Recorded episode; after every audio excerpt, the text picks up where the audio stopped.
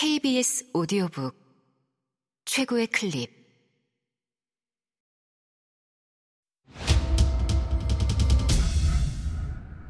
KBS 오디오북.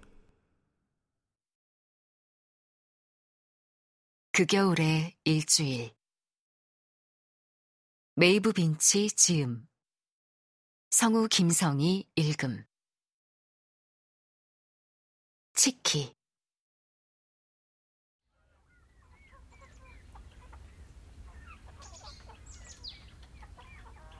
스토니 브리지의 라이언시 농장에서는 모두 각자 맡은 일이 있었다. 아들들은 들판에서 아버지를 도와 울타리를 고치거나 솥대를 몰고 와 우유를 짜거나 고랑을 파서 감자를 심었다. 메리는 송아지들에게 먹이를 줬고 캐슬리는 빵을 구웠고 제럴디는 암탉을 돌봤다. 사람들은 제럴딘을 까마득한 옛날부터 본명 대신에 치키라고 불렀다. 이 심각한 여자아이는 날마다 병아리들에게 먹이를 부어주거나 신선한 달걀을 모았고, 그러기 위해 깃털 달린 새들 사이로 은근슬쩍 들어갈 때마다 구구구 소리를 냈다.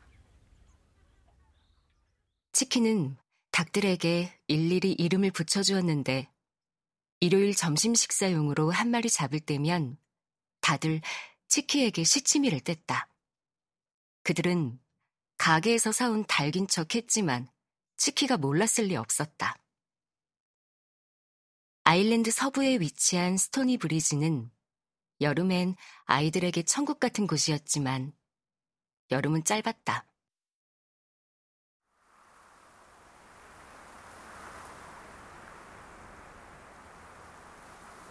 대서양 연안은 연중 대부분 비가 오고 바람이 거세고 쓸쓸했다. 하지만 동굴을 탐사할 수 있었고 절벽을 오를 수도 새들의 둥우리를 찾아낼 수도 큰 뿔이 휘어진 야생 양을 살펴볼 수도 있었다. 그리고 스톤하우스가 있었다.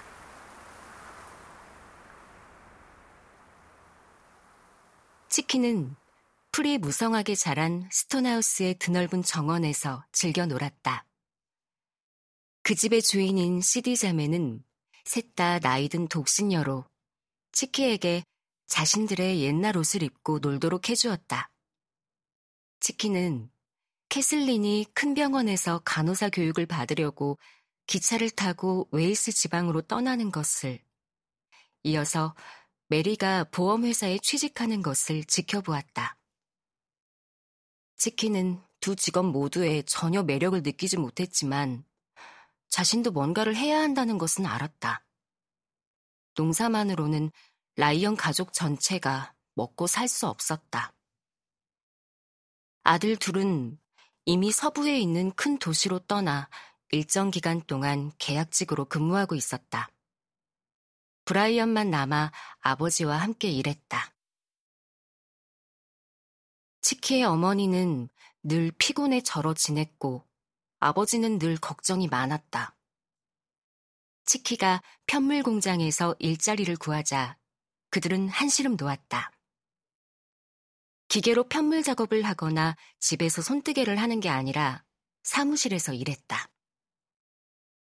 그녀가 맡은 일은 주문자들에게 완제품을 발송하는 것과 장부를 정리하는 것이었다. 대단치는 않았지만 고향을 떠나지 않아도 되었고 바로 그것이 그녀가 바라던 바였다. 동네 친구들도 많았다. 그리고 매년 여름 오아라 집안의 다른 남자를 사랑했지만 아무런 소득이 없었다.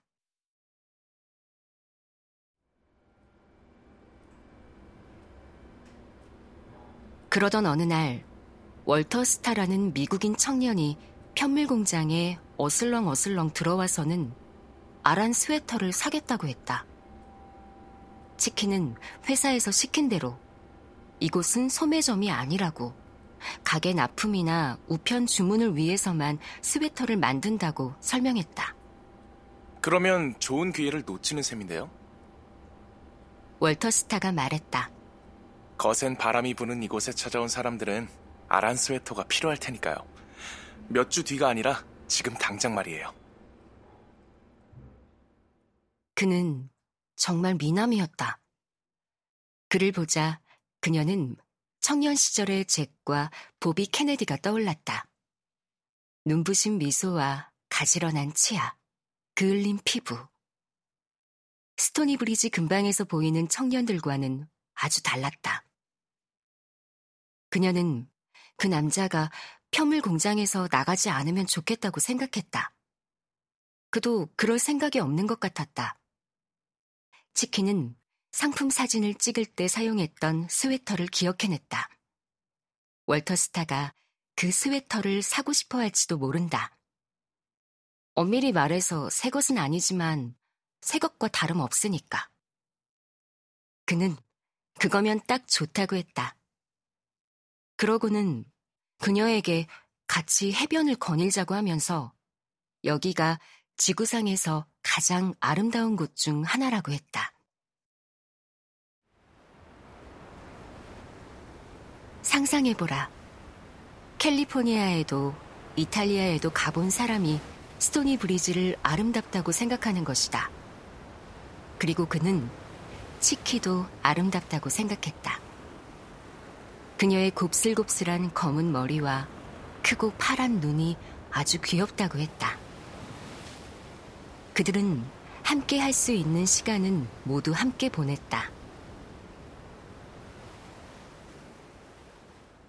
그는 원래 하루 이틀 머물다 떠날 생각이었지만 이제는 다른 곳으로 갈 수 없게 되었다.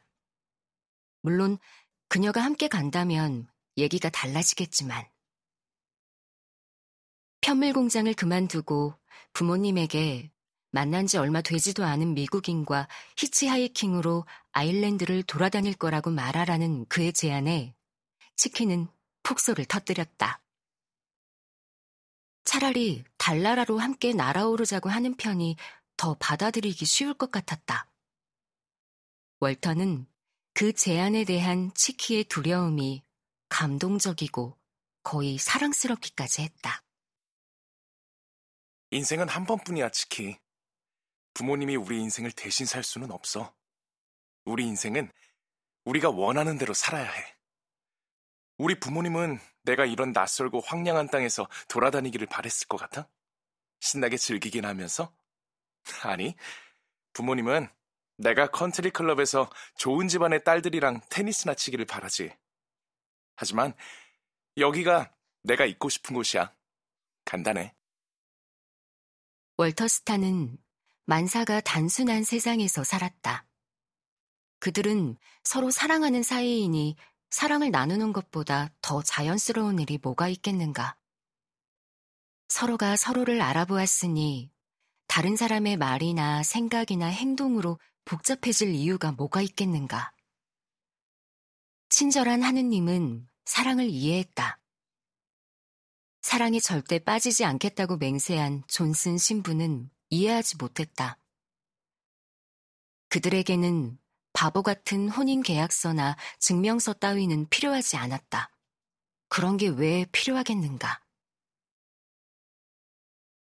6주 동안 찬란한 시간을 보낸 뒤 월터가 미국에 돌아가려고 생각했을 즈음에는 치키도 그를 따라갈 마음의 준비가 되어 있었다.